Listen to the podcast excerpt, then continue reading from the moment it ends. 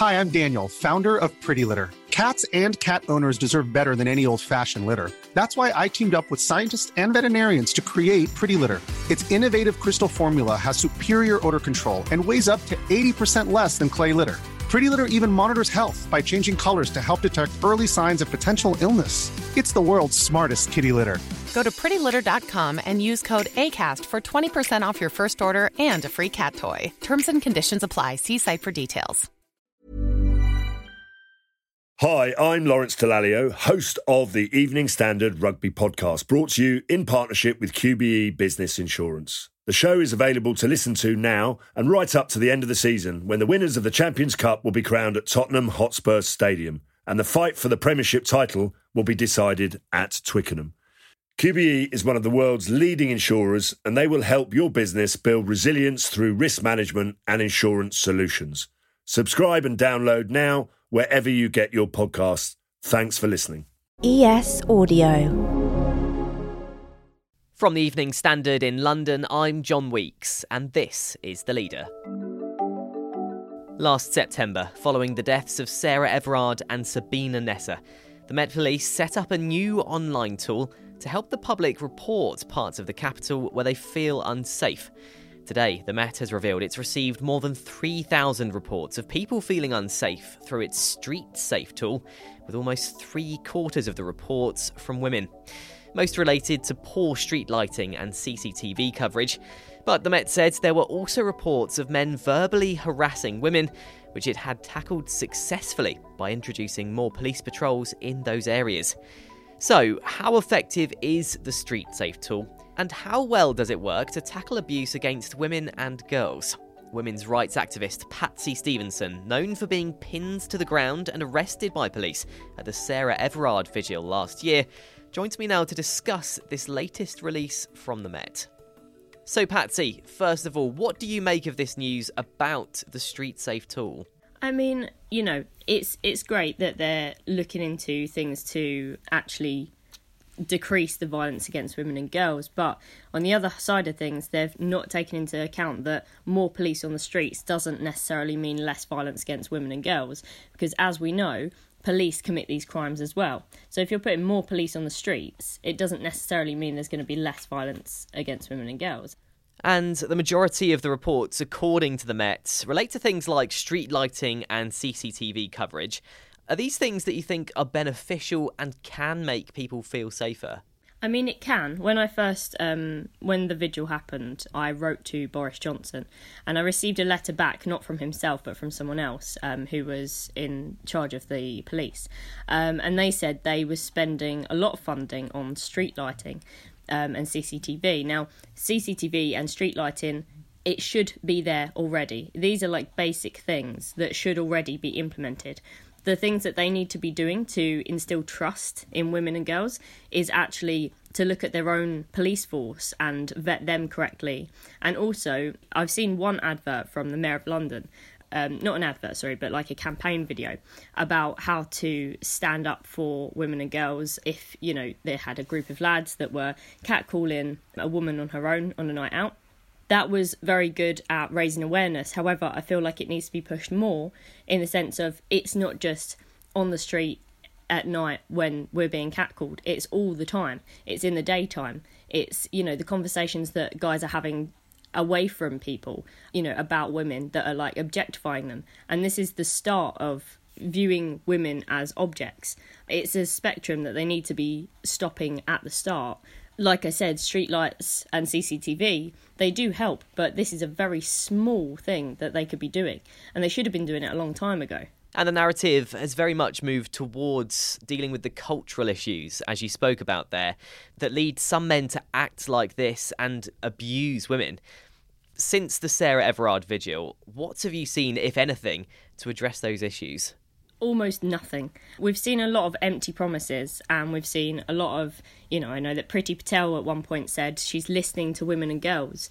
But, you know, a lot of women and girls are saying that they don't want the policing bill to go forward because the policing bill allows police to have more powers, one of which is a digital strip search that is absolutely abhorrent and shouldn't be necessary when a victim is reporting a crime of um, a sexual crime against them. So you know, all of these government officials are saying, we're listening, we're going to do all this, but they're not listening properly. They're doing things that are like token gestures, and again, not fixing the real issue. And the the shame of it is that at the moment, looking at the the way that things are going, it's going to take a very very long time to one instill any trust that we have with the police, and two to actually inflict any change on the way that men behave towards women. I'm now joined by Anna Birley from campaign group Reclaim These Streets. So, Anna, what do you make of this latest release from the Met about its street safe tool? Yeah, I guess I'm not surprised that women report that they don't feel safe, whether it's London or elsewhere in the country. We know that there are some really shocking statistics around things like street harassment and being followed home or feeling like you're being followed home. Um, I think there's a, a statistic of 97% of women having experienced some form of um, harassment or, or, sexual harassment in a public space. Um, so that doesn't surprise me um, at all. Uh, and I think the fact that the Met haven't targeted at women, um, but so many women have responded, uh, is quite telling as well. And in terms of measures to tackle abuse against women and girls, where do you think it ranks? When you emailed, I thought I'd have a look at what some local authorities have put out to ask women their views in a sort of place based way and compare it with trying to report the same experience that I often have in my local area on both. There's a particular betting shop, there's often groups of men outside. They don't necessarily always uh, verbally harass me and other women, but it's really intimidating. It's not about how light it is, it's a main road it's actually about male behaviour. On the Met Police one, A, it doesn't let me specify that it's a group of men that I, as a woman, find intimidating. And I think that's important because we need to understand when harassment or behaviour that makes people feel unsafe, what its intention is if it's designed to intimidate women, make them feel unwelcome in public spaces, if there's misogyny behind it, we need to understand that if we're going to tackle it. And the Met one doesn't. I compared it by reporting the same thing on something that has been launched by Lambeth Council. The sort of options available to me are really different. And it asked for suggestions on how it could be improved. So it talked about not just things like street lighting and visible police presence, but also activities that empower women, education for men about gender based violence. And I think that that's a much more nuanced approach to it. And you mentioned the sort of education side of things there. What have you seen charities and groups like Reclaim These Streets doing in terms of education for men and boys? Yeah, I think what's been really heartening has been some um, sort of campaigning work that's being done. Initially, it was being done by metro mayors, both in Manchester and in London, um, but there's also now um, content being put out on social media channels by the Home Office that is around calling on men to make violence against women and girls their problem. It's not a women's issue to solve. Actually, it's about men checking the behaviour of other men, having a think about the impact that words and behaviours have on uh, women and girls. And that is really powerful.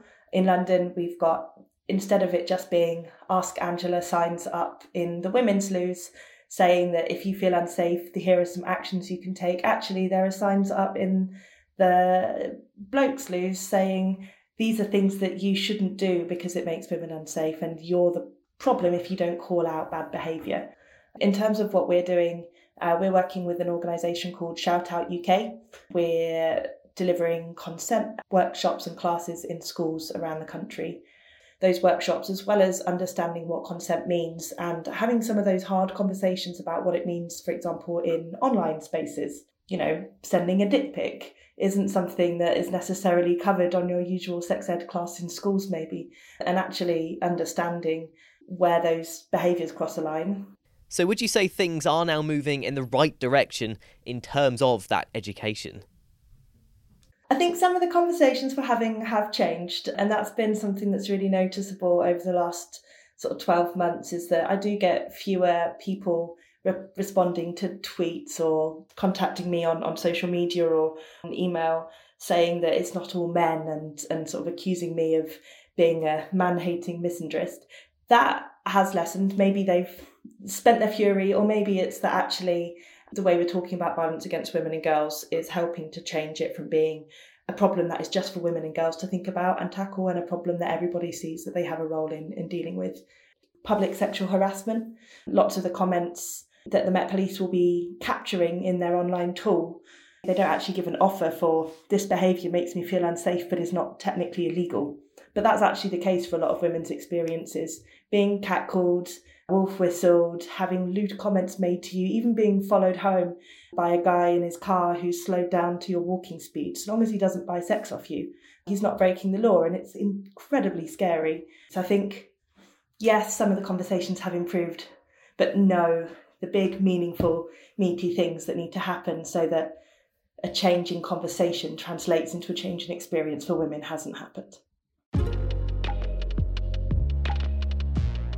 There's more on this story in the Evening Standard newspaper and at standard.co.uk.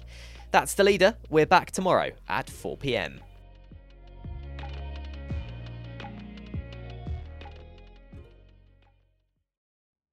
Hi, I'm Lawrence Dallaglio, host of the Evening Standard Rugby Podcast, brought to you in partnership with QBE Business Insurance. The show is available to listen to now and right up to the end of the season when the winners of the Champions Cup will be crowned at Tottenham Hotspur Stadium and the fight for the Premiership title will be decided at Twickenham.